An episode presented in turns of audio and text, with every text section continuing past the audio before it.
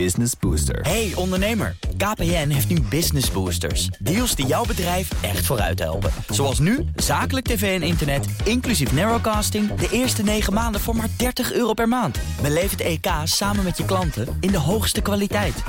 Kijk op kpn.com slash businessbooster. Business Booster. Maar jij wilde naar Den Haag Ja, ik wilde naar Den Haag. En dat kon niet. En dat kon niet, nee. Want ik had een afspraak, het was best wel ver van tevoren gepland... met Mariette Hamer over grensoverschrijdend gedrag. Ja, nou, dan heb je, moet je net de boeren hebben. En, en dan, ja, ik kon niet gaan, want ze gingen eh, onderweg... waren ze naar de Tweede Kamer. Met koeien ook. Ja. Best wel heftig. Dus uiteindelijk hebben we online... met koeien is nog niet zo heftig, toch? Nou ja, dat ze het meenemen naar de Tweede Kamer daar... op het pleintje vind ik wel heftig, ja. Hm. En dreigen dat één koe dan eh, wordt afgeslacht. Ja, dat is wat boeren doen. Die brengen koeien naar de slachterij. Ja, maar ik zie het als soort van als offer nu. Dat vind ik Oh, gewoon best wel heftig. Ja. Ik, bedoel, ik eet ook vlees, maar op dat, als ik dat zo hoor, denk ik: nee, jongens, dat, dit, dit gaat me te ver. Oké. Ja. Maar uiteindelijk heb je die. Uit- Heb je, je hebt Hamer niet in. Den Haag gesproken. Nee, nee, ik ben niet gegaan. En eh, we hebben het online gedaan. Een soort van corona-flashback, eh, déjà vu kreeg ik weer. Slachtoffer. Slachtoffer van de boerenacties. ja, eigenlijk wel. Niet alleen jij, ook alle andere vrouwen en eventueel mannen die eh, slachtoffer zijn van grensoverschrijdend gedrag. Allemaal slachtoffer van de boeren. Kom, we gaan beginnen met de nieuwsdag. Vandaag met Yassim Chandan en Mark Beekhuis. En we kijken elke dag terug op het belangrijkste nieuws van de dag. En elke dag ook een verdiepend gesprek. Vandaag gaat het over de NAVO-top en de toetreding van Zweden en Finland. En dus gaan we het hebben ook over Turkije. Gaan we zo meteen bespreken met onze buitenlandcommentator Bernard Hammelburg. Vandaag is het dinsdag 28 juni.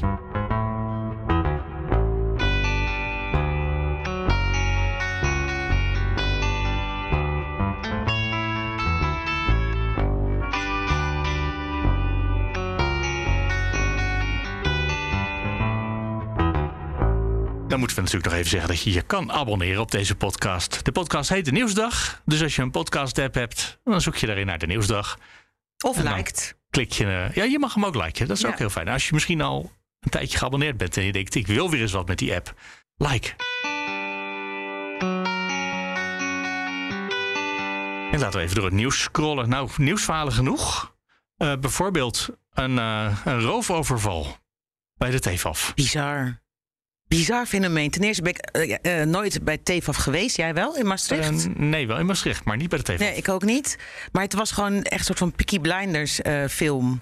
Die mannen waren, hadden net, nette pakken aan. Zo'n petje op. Het was gewoon net een film. Ik dacht, is dit wel echt? Of is het gewoon een soort van animatiefilm wat, ik- wat ik aan het kijken ben? Was het een kunstperformance? Ja, ik dacht bijna, dit hoort erbij. Maar dat was het niet. Nee, was het niet. En ze gingen echt beuken, beuken. En mensen hadden dus ook tijd om, ehm, om te filmen. Maar zag er niet heel erg bedreigend uit, vond ik. Want ze richtten zich alleen maar met die hamers op die Ja, grote glazen ja. box. Dus ze hadden maar één doel. En dat was gewoon iets eh ja, Ja. buitmaken. Ja, dat is niet gelukt. Ja, Want ze zijn opgepakt. Ja, ja. In elk geval die mensen die dat dan deden. Maar.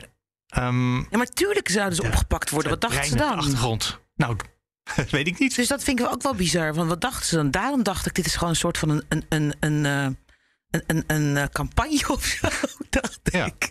Maar misschien blijkt het dat ook achteraf te zijn. Dat kan nog, hè? Want- dat het allemaal een misverstand was. Ja, er zat ook geen masker op. En ja, ik weet niet. Ik vond het Nee. wel heel apart. Maar je gaat natuurlijk niet met een kaartje naar binnen. Klopt. Masker op. Nee. Dan gaan mensen vragen: komt u doen? Trouwens, u heeft twee enorme hamers bij. Nee, maar dan hadden ze naar de wc gekund en hadden ze daar de masker op kunnen Ja. doen. En dan hele andere kleren. Dus ik vond het wel een beetje heel apart. Maar, maar volgens mij, de, de bende die uit België komt, Mhm. komen uit België. eh, zij staan bekend om dit soort acties. Ze hebben het al Domme eerder. campagnes. Ja, dit soort eh, berovingen doen ze. Ja. Hmm. Nou, een soort van een film. Ja. Ja. Nou, het glas eh, hield ook redelijk stand, zag ik. Dus dat. eh goed Ze glas. waren niet goed voorbereid. Nee, overduidelijk. Nee. Ehm euthanasie. Ja. Onder de 12 jaar. Als het aan minister Kuipers ligt, wordt Ja. dat toegestaan. Kennelijk is het dat nu. Hadden we niet gerealiseerd Ja, dat er een leeftijdsgrens was. ja euthanasie. Ja, ehm, Ja, natuurlijk alleen maar bij uitzichtloos en ondraaglijk lijden, zoals dat altijd heet. ja dat Dus- als kinderen heel veel pijn lijden, inderdaad. Ja. En dan ze hebben ze, er is ook een voorwaarde dat er dan nog, nog, nog een, een eh, second opinion is gevraagd en alles. Maar ik denk toch dat, het, eh, dat de, de christelijke partijen hier natuurlijk weerstand eh, tegen gaan bieden. Tuurlijk. Want het is, het, het, het is niet Gods wil. Nee, Gods wil is dat die kinderen pijn hebben, als je het zo gaat zeggen. Maar dat vind ik een heel, heel gruwelijke gedachte. Ja, dat, dat, dat, dat, zo denken zij natuurlijk. Ja. En vooral als het gaat om SGP. Maar dit gaat natuurlijk wel, ehm, ja... Ja, daar zullen ze wel tegen zijn. Hoewel, bij het CDA kwam het Ja. Wetenschappelijk Instituut met een advies om de kweek van embryo's voor wetenschappelijk onderzoek, om dat toe te staan.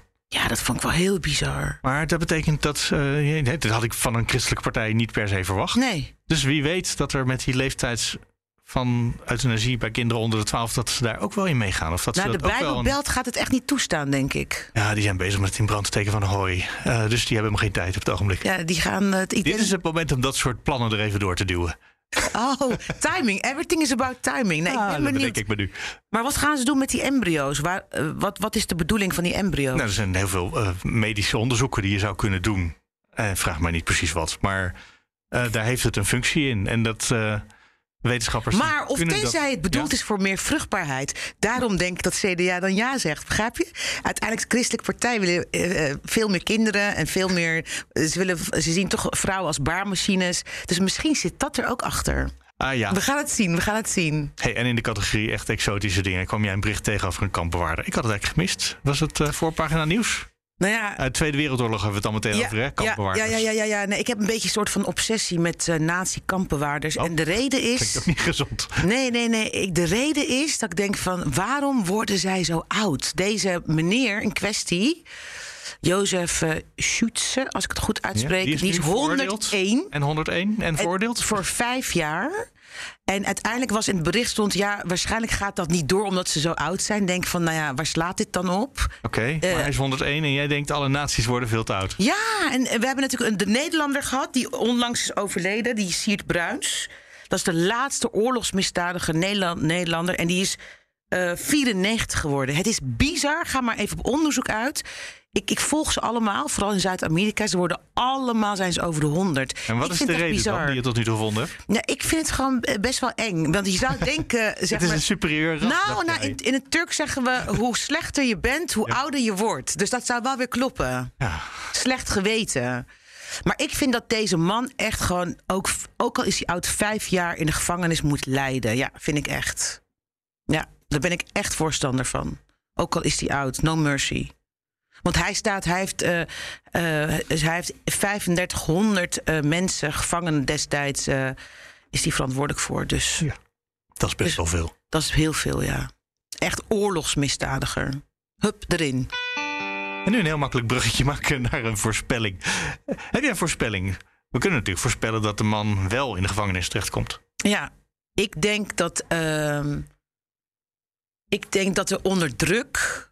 Eh, want er zijn ook brieven geschreven naar die man van eh, kinderen van, zeg maar. Ja. Dus ik denk wel dat, dat, dat onder druk hoop ik, hoop ik, dat hij toch de gevangenis ingaat. Oké, we gaan het gewoon voorspellen. Die 101-jarige Hij bejaarde. straks zijn 106e kampbewaarder. zit hij gewoon in de cel. Lekker, ja. Lijkt me heerlijk. Lijkt me heerlijk, vind ik dat ook weer overdreven. Je zou zeggen, streng maar rechtvaardig. Ja, ja, jij bent streng maar rechtvaardig. Ik denk van lekker, lekker. Oké, Heerlijk. Oké, laten we naar eh, de NAVO gaan. Is vandaag bij elkaar in Spanje, Madrid. in Madrid.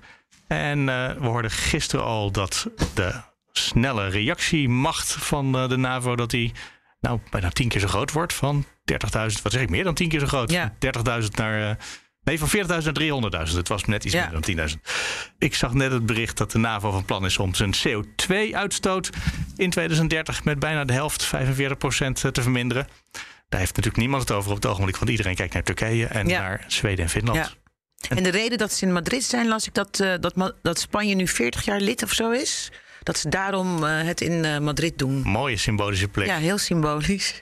En toen dacht ik, wie kunnen we daar nou beter over vragen om met ons daarover te spreken dan eh, onze eigen buitenlandcommentator Bernard Hammelburg. Bernard, goeiedag. Hallo. Goeiedag. Was, jij bent altijd overal bij als het van belang was. Was je er 40 jaar bij toen eh, geleden, toen de NAVO Spanje omarmde?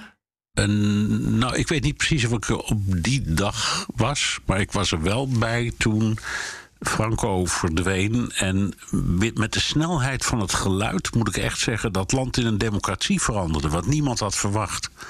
Het kan dus gewoon. Dat kan, ja, met een, met een, eh, een koning die een protégé was van eh, Franco, waarvan dus ook iedereen dacht die zal wel zo fout zijn als het maar kan. En die ontpopte zich toen tot een, eh, een hele, ik zal bij- bijna progressieve democratische leider. Dat was een hele interessante periode. Maar ja, ja inderdaad, eh, naar Turkije. Eh, alle ogen zijn gericht op eh, Turkije. Ja, als we dit opnemen zitten Turkije en de Verenigde Staten en Zweden en Finland in een kamertje ergens. Ja, We weten nog niet precies wat daar gebeurt. Want katshuis, nog soort dicht. van katshuis Ja, precies. van de NAVO. Om te praten over eh, wat nou Turkije nodig heeft om Zweden en Finland toe te laten. Heb je daar een, eh, een idee bij, eh, Bernard? Ja, ik heb er een idee bij. Ehm, ik, ik had een hele ingewikkelde constructie gehoord. Moet ik even een heel klein stukje terug. Hè. Toen de Syrische burgeroorlog begon, toen eh, zat Turkije enorm te springen op, eh, om Patriot-raketten, of in elk geval een afweersysteem, omdat de raketten gericht stonden op Turkije. Dus toen hebben ze een beroep gedaan op twee NAVO-leden, namelijk Nederland en Duitsland. En die hebben toen een tijdje lang die eh, Patriots uitgeleend aan eh, Turkije. Ja, bemand en al, hè? Daar zaten de Nederlandse militairen. Bemand en al, ja, ja, ja. ja. Dat- En, en, dat- dus dat, en die hebben er een hele tijd bepaald moment zijn ze teruggehaald. En Turkije zei, we willen die dingen zelf. Er is toen om, ik, voor mij nog steeds onduidelijk. Ik, ik vertel nu, moet ik zeggen, het Turkse frame, hoor. Ja, ja. dus niet nou, het. Amerikaanse. Ik ben vertel heel het benieuwd. Turkse, ja. Turkse frame was... We willen eh, zelf graag die dingen hebben, maar ik meen dat het nog Obama was. Die werkt tegen. Althans, die houdt dat steeds maar tegen, dus het komt er niet van. En op een bepaald moment hebben ze toen Russische raketten gekocht, S-400. Nou, toen was de wereld klein. Eh, dat was inmiddels in de tijd van Trump. En toen heeft Trump Turkije uit het F-35-programma gegooid. Want De, de JSF's. JSF, want Turkije was net als Nederland co-producent van dat project. En die heeft ze eruit gegooid en zegt: niet alleen mogen jullie niet meer meebouwen. Maar je krijgt ze ook niet. Eh, en daar is het blijven staan. En Erdogan is dus de afgelopen tijd steeds maar gaan vragen, terecht. Eh, van eh, ka- kan dat teruggedraaid, want ik wil die dingen hebben. En uiteindelijk nu, maar dat is tamelijk nieuw. eh, is het dan klaar- klaarblijkelijk een soort compromis. Dat worden dan nieuwe F-16's. Ze hebben oude F-16's, die zou je ook kunnen oplappen. Maar hij zegt: Ik wil dan nieuwe. En nu beschuldigt hij ehm, de Amerikanen ervan dat ze opnieuw traineren. En dat is een van de onderwerpen waar ze nu over praten. Dat beschouw ik als goed nieuws. Want hoe komt dit eh, uit terecht bij uiteindelijk Zweden en Finland? Want die, Ja, eh, nee, die- omdat- die, die omdat- gaat, dat nou- gaat over hele andere zaken, toch? Dat gaat nee, over nee, de nee, nee, nee, PKK-terreur dit is dealen. Ja. Nee, joh. Als, als de- eh, hij wil iets van ehm, eh, Zweden en Finland. Namelijk dat ze ehm, eh, een, een deel van de mensen die ze, waar- waarvan zij denken dat het terroristen zijn, aanpakken of berechten of in de gevangenis zetten, vermoorden, uitzetten, noem maar op. Ja. Ehm, en dan gaan die twee landen niet doen. Nou, dan zegt hij in dat geval wil ik, dat vind ik ook al een stap, dan wil ik in afval een verklaring dat ze eh, onze opvattingen daarover begrijpen of delen. Nou, dan kom je al wat dichterbij. Tegelijkertijd beginnen ze, hebben ze, zijn ze dus begonnen te onderhandelen over Amerikaanse vliegtuigen. En mijn idee is dat op het moment dat Biden zegt: oké dan, je krijgt die F-16's, maar in ruil daarvoor moet je ophouden over Finland en eh, en Zweden echt gewoon ja zeggen, dat dat dan gebeurt. Maar dan toch denk ik van, kijk, maar de VS en de, en de Europese Unie... die ehm, geven ook, zeg maar, wapens aan, zeg maar, een, een tak van de PKK. Want die strijden weer tegen de IS. Dus dan strookt toch toch niet met dit allemaal? Nou ja, maar dat is dan wel een heel erg Turkse frame, want wij geven dus wapens aan de YPG. En eh, voor- volgens, volgens Erdogan is dat allemaal één pot nat. Maar wij maken een heel duidelijk onderscheid tussen, laat ik maar zeggen. En wie is goede wij? Koer- Wie is goede wij? Koer- Nederland. goede Koerden en kwade Koerden, hè? om het maar even heel simpel Mhm. te houden. En eh, de westerse wereld, Amerika voorop, maar ook de Europese landen, die hebben altijd gezegd: YPG, dat zijn eigenlijk dat zijn onze bondgenoten in die strijd in Syrië. En dat vindt Turk, dat vindt eh, Erdogan helemaal niet. Die En- vindt dat ook. Die En, dat, en ook wat vindt NAVO dan? Dat is het allerbelangrijkste wat NAVO vindt, toch? Van hen, van die tak. Ehm, NAVO is, eh, beschouwt de YPG ook als bondgenoten. Dus daar zit. NAVO bestaat ook niet echt. Hè? Ik bedoel, dat zijn eh, allerlei losse landen zijn, die zijn één voor één 30, iets moeten 30, vinden. 30 landen met hun eigen opvattingen natuurlijk, waaronder Turkije. Want dat is de, het op één na belangrijkste en één na grootste NAVO-land, hè, moeten we ook niet vergeten. Dus je praat niet eh, met Montenegro, je praat met een echt land. Ja, precies. Ja. Ehm, nou, nou horen we van v- vlak voor die gesprekken dat dan Erdogan de gesprek ingaat. Ja, ik begrijp dat Zweden en Finland wel eh, goede woorden voor ons over hebben. Maar het gaat mij om de daden. Alsof Ja. hij toch nog vasthoudt aan die. Ja, kijk, daarom denk ik, daarom denk ik dat hij ga- niet gaat inbinden. Ehm, want kijk, PKK is echt de Achilleshiel van Turkije. Eh, ze gaan liever dood dan dat ze nu gaan zeggen: Oké, weet je wat, laat maar. Of we gaan even nu onderhandelen. Want hij zei ook inderdaad: van eh, ik zie dat Zweden heeft gezegd: PKK is een terreurorganisatie. Maar op straten lopen de PKK-demonstranten en jullie eh, eh, laten dat gewoon toe. Dus hij had gezegd inderdaad geen woorden maar daden, want dit, dit, wij hebben echt iets terug nodig. Ja, dan is de vraag of politieke druk internationaal of door de VS... of die heftig genoeg kan worden dat Turkije kan zeggen... nou, weet je wat, we herzien ons standpunt. Eh, Zou dat kunnen? Kan je Turkije onder druk zetten, denk je, op die manier? Natuurlijk. Ehm, want er speelt nog iets anders. Hè? En dat is ehm, het, de twijfel over de rol van Amerika in het algemeen en in de toekomst. Iedereen is als de dood dat eh, binnenkort de Democraten de meerderheid in het congres verliezen. Dat, gaat, dat, dat gebeurt zeker in november. En dat daarna in, in 2024 de Democraten ook het Witte Huis kwijtraken. En dat daar of Trump terugkomt of een Trumpist. Op dat moment is vinden de Europese bondgenoten en Canada trouwens ook Amerika niet meer echt een hele betrouwbare bondgenoot, terwijl het wel de allerbelangrijkste is. En dus wordt er met meer belangstelling gekeken naar Turkije.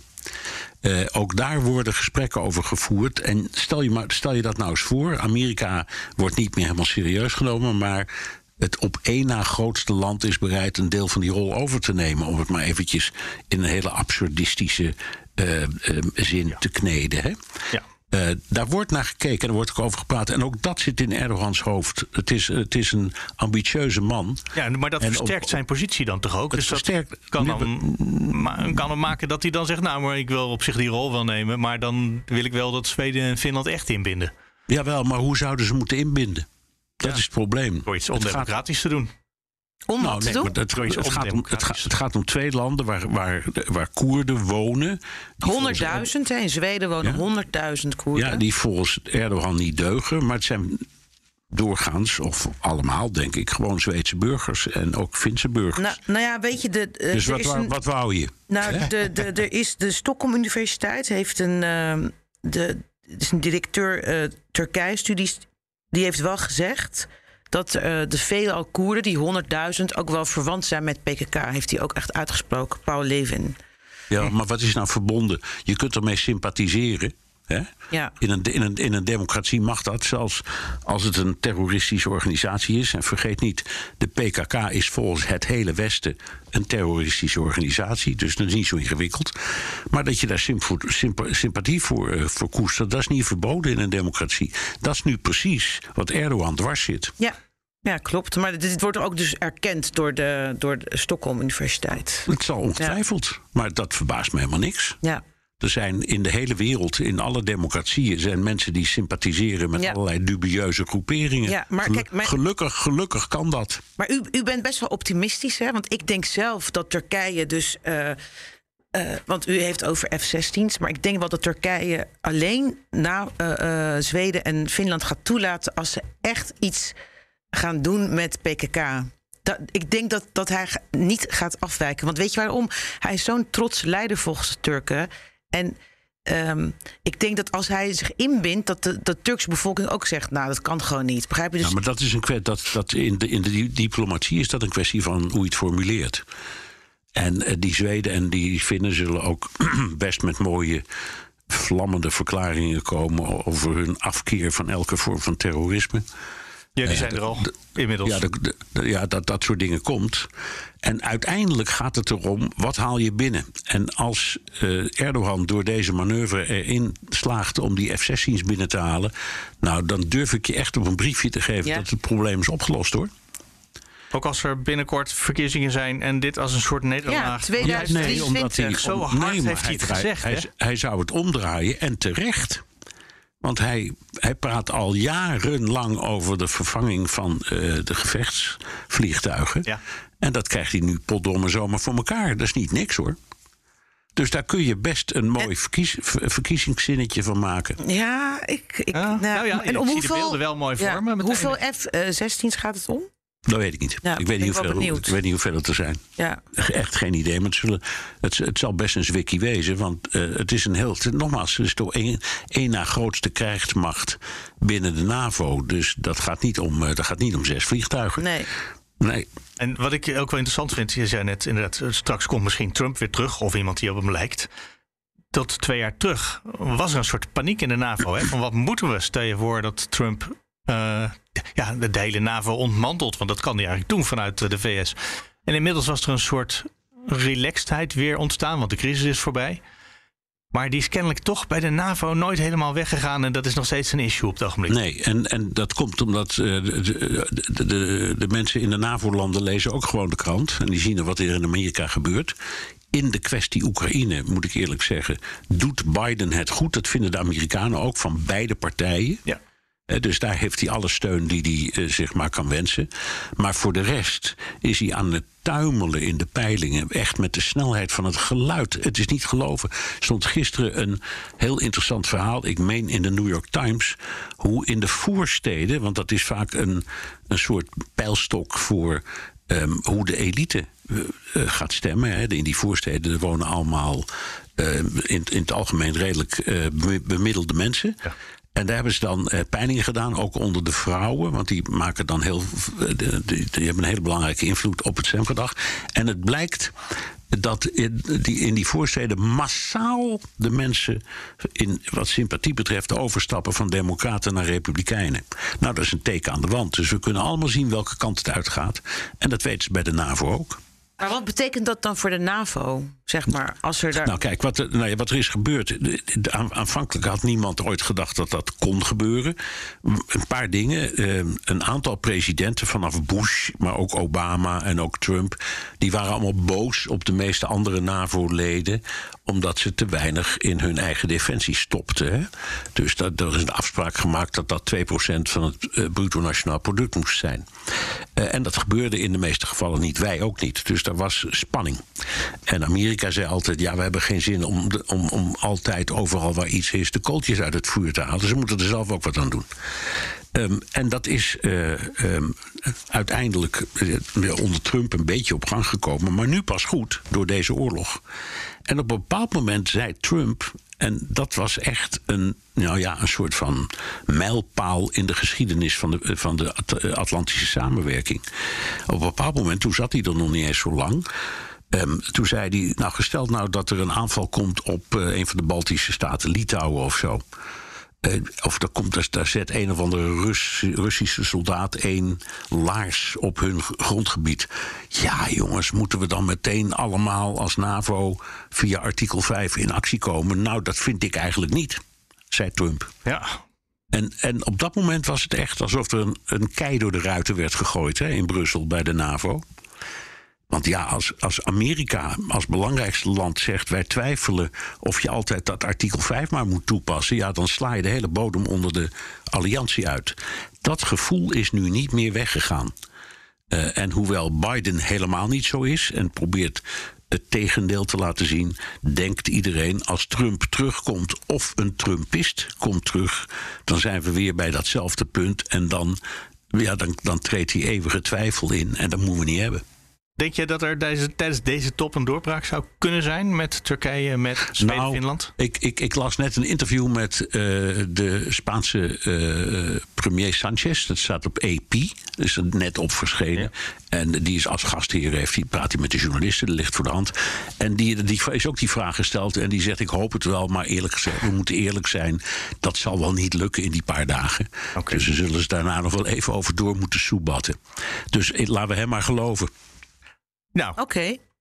eh, jij bent optimistisch even goed. Al is het dan niet over dat het deze dagen rondkomt. Bernard Nou, ik, hoop, Hammelburg. ik hoop altijd, ik hoop eerlijk gezegd, jongens, dat ik, dat ik realistisch ben. Eh, want op, optimistisch is ook niet goed. Ja, daar heb je in jouw plek misschien wel gelijk in. Bernard Hammelburg, dankjewel. Dankjewel.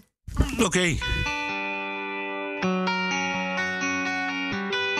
Zo, komen we aan het einde. Ja. En laat ik meteen maar even reclame maken voor de collega's van de ochtend. Want als je nou denkt, hoe is dat gesprek afgelopen? Ik denk dat je dat waarschijnlijk wel gaat horen bij Bas en Iwan. Die maken ook een podcast, Ochtendnieuws. Krijg je elke dag in een minuut of twintig het belangrijkste nieuws van de dag. Uitgeserveerd door Bas van Werven en Iwan Verrips. Ochtendnieuws vanaf 7 uur in je podcast app. Lekker We zijn vroeg. Ja, wat- dan zijn ze al een uur bezig, weet je dat? Wat zeg ik? Dan zijn ze daarvoor ook al een Heel half goed. uur of een uur op de redactie bezig geweest. Wat fijn, want 's ochtends luisteren, lu- kan men daar naartoe luisteren en, eh, en s'avonds eh naar de Dan weer naar nieuwsdag. ons. Precies. Abonneer je ook Hoppa. op de nieuwsdag. Ja. Dan eh, zijn we er morgen weer. ja, tot, Tot dan. morgen.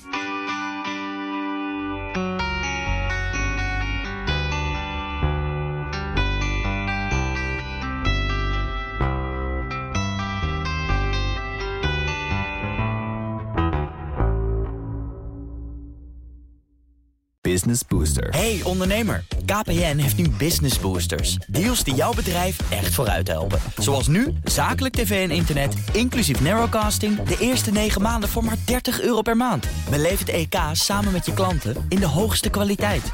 Kijk op kpn.com slash businessbooster. Business Booster.